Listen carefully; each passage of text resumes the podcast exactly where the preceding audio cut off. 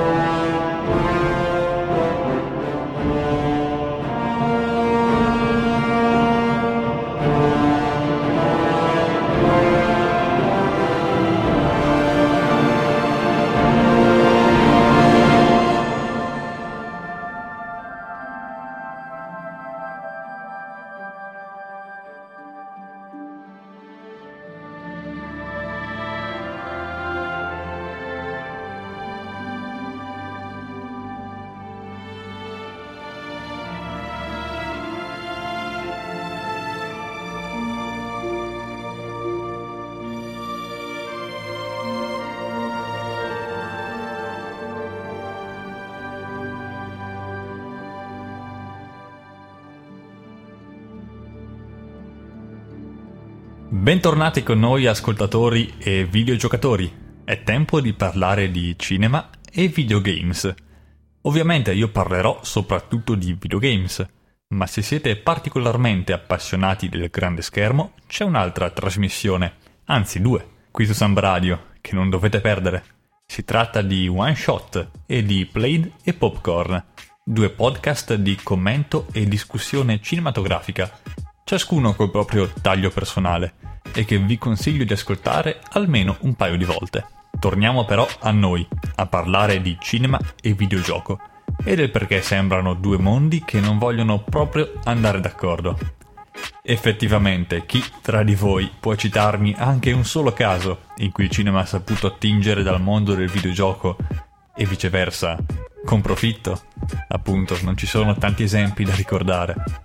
Solo negli anni 90 il cinema iniziò a guardare i videogiochi come ad un potenziale bacino da cui trarre film live action. A differenza del videogioco, che già da tempo stava trasformando le grandi pellicole in intrattenimento elettronico.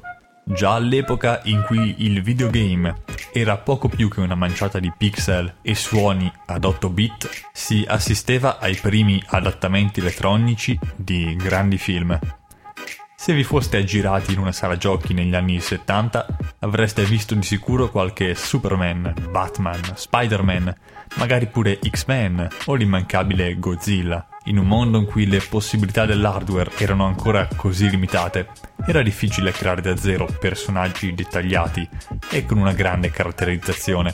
Perciò era molto più facile prendere in prestito dal grande schermo eroi già affermati e con un appeal ormai solido erano titoli senza infamia e senza lode, diciamo.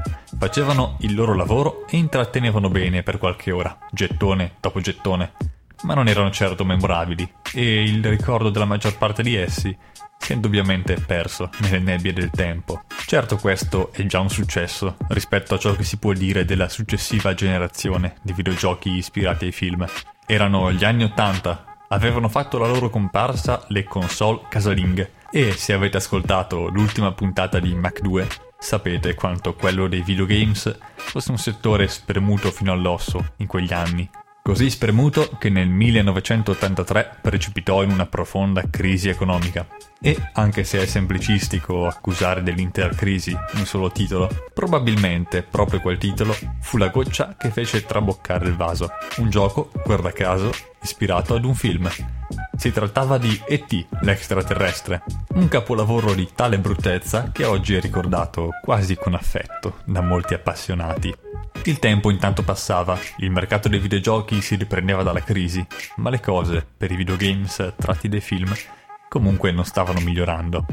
Ci sarebbero decine di esempi in negativo da citare, ma mi basta ricordare Superman 64, uscito appunto per il Nintendo 64 nel 1999 e ricordato come uno dei peggiori, se non il peggiore, titolo nella storia di quella console. Tra le nuvole grigie di tutti questi adattamenti senza anima si iniziavano però a vedere alcuni segni di schiarita. Mi viene in mente ad esempio Harry Potter e la pietra filosofale, un titolo davvero simpatico per PlayStation 1 che ha intrattenuto l'infanzia di molti. Non è stato un videogioco tra i più rivoluzionari certo, ma Ehi, dopo tutto stiamo parlando di titoli tratti da film e che Harry Potter sia stato divertente è già un gran traguardo rispetto a tutto quello che abbiamo visto finora. Per avere un adattamento videoludico di un film davvero di successo bisogna arrivare fino ai giorni nostri con la serie di Batman dei Rocksteady Studios che si compone di Batman Arkham City, Arkham Asylum, Arkham Knight e di sicuro ne sto dimenticando qualcuno. Comunque, fatto sta che questa è stata la prima serie ispirata non solo ad un film di grande successo, ma che essa stessa era pure un videogioco che effettivamente funzionava molto bene e che perciò ha collezionato voti molto positivi sia dalla critica che dal pubblico, tant'è che vi consiglio di recuperarlo se vi piace il filone dei supereroi. Beh, ci sono voluti 30 anni di storia, ma alla fine ci siamo arrivati ad un videogame che sia riuscito a riadattare un film con successo. Ed invece, per quanto riguarda i film che hanno tentato di riadattare videogiochi, si può dire lo stesso. Ve ne parlo tra pochissimo. Prima però vi lascio l'ascolto di una traccia che ho già proposto. ma che è così storica che non vedo perché non farla riascoltare di nuovo. Questo è il tema di Doom, il capolavoro di ID Software che segnò gli anni 90.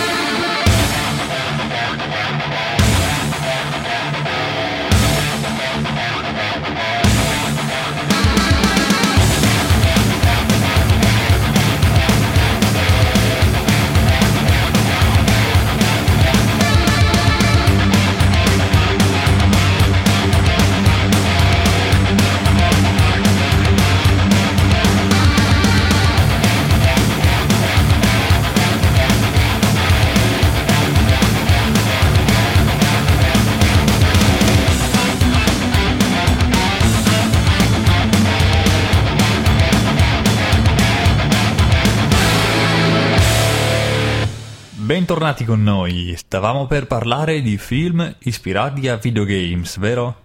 Parliamone quindi e torniamo negli anni 90, quando probabilmente tutto iniziò. In quel periodo infatti le grandi case cinematografiche misero per la prima volta gli occhi sull'industria dei videogame come un potenziale bacino di idee da sfruttare. Io me li immagino pure, questi grandi manager della Warner Bros che non avevano probabilmente mai nemmeno giocato ad un videogioco e un giorno entrano in ufficio gridando Fermi tutti! Ho visto mio figlio che giocava a Mario qualcosa. Dobbiamo farci assolutamente un film! O almeno questa è la scenetta che mi immagino io, a giudicare dai risultati che produsse l'industria del cinema da Street Fighter a Mortal Kombat, fino ad un indegno Super Mario Bros. ambientato a New York e in cui comparivano improvvisamente anche dei dinosauri. Tutti questi adattamenti che provò a mettere in scena al grande schermo non erano altro che operazioni commerciali che non prestavano assolutamente attenzione al materiale originale, sperando invece di mungere qualche soldo facile sfruttando i grandi nomi dell'industria del videogame. Un'altra ondata di questi tie-in cinematografici si ebbe a partire dagli anni 2000, alimentata da quello che probabilmente fu il regista di Hollywood più trash in assoluto, Uwe Boll. Nacquero così riadattamenti di Tomb Raider, Alone in the Dark, persino un Doom in cui recitava un The Rock più muscoloso che mai, e certo si stava migliorando, ma non si può dire esattamente che questi siano stati prodotti realmente godibili. Basta vedere in quante classifiche di B-movies sono inseriti periodicamente. Da allora nessuno è davvero riuscito a sfatare questo mito del i film tratti dai videogiochi fanno schifo. Nemmeno l'ultimo arrivato sulla scena, l'Assassin's Creed di Justin Kurzel, uscito a dicembre dell'anno scorso e in cui ha recitato anche Michael Fassbender. Assassin's Creed, il film, dimostra che Hollywood ancora vede il videogioco come semplice bacino da cui attingere scenari e personaggi e non sa trattare questi adattamenti con la dignità che invece meriterebbero. A livello strettamente cinematografico, questo Assassin's Creed è stato senza dubbio meglio di qualsiasi titolo abbia citato finora, ma ancora manca della coscienza di quanto profondo il videogioco sia come media lungi dall'intrattenimento adolescenziale a cui molti, purtroppo, ancora lo relegano. In effetti abbiamo citato molti esempi in negativo, finora, di film tratti da videogames, e viceversa. Ma non ci siamo mai chiesti perché è così difficile creare un adattamento cinematografico di un videogame e perché è così difficile creare, basandosi su un film, un videogioco che funzioni? La risposta semplice è che finora tutti quelli che si sono cimentati in tale impresa, da una parte o dall'altra, lo hanno fatto perché animati principalmente dalla volontà di fare bei soldoni sulla fama di franchise già affermati e non perché realmente mossi da qualsiasi motivazione artistica. Per quanto vera questa risposta, è comunque semplicistica, in quanto la verità è che il film e il videogioco sono due forme di comunicazione estremamente diverse, che adottano modalità di narrazione totalmente differenti e difficilmente conciliabili. Un film viene considerato bello quando sa raccontare una storia, mentre un videogioco viene considerato bello quando sa far fare esperienza di una storia. Il primo punta tutto sull'esposizione della scena, il secondo punta tutto sull'esplorazione della scena. Sono due realtà con un'anima profondamente diversa. In effetti, sia i film che i videogiochi farebbero meglio a limitarsi a prendere ispirazione l'uno dall'altro, non riadattarsi a vicenda. È quando i videogiochi tentano di cogliere lo spirito di un film e non semplicemente di scimmiottarlo, che in effetti abbiamo visto i successi più grandi. Ad esempio GTA Vice City, con i suoi scenari di città, la sua musica anni 80 e le sue storie intriganti di criminali, sembrava fosse uscito direttamente da Scarface.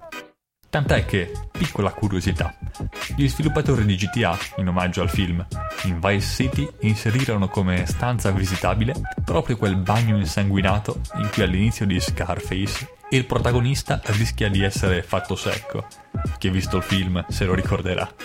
O ancora Medal of Honor Frontline, che nel 2002 rivoluzionò l'intero genere degli sparatutto con la sua storica missione ambientata sulle spiagge della Normandia, in cui riuscì a catturare magistralmente le atmosfere di Salvate il soldato Ryan.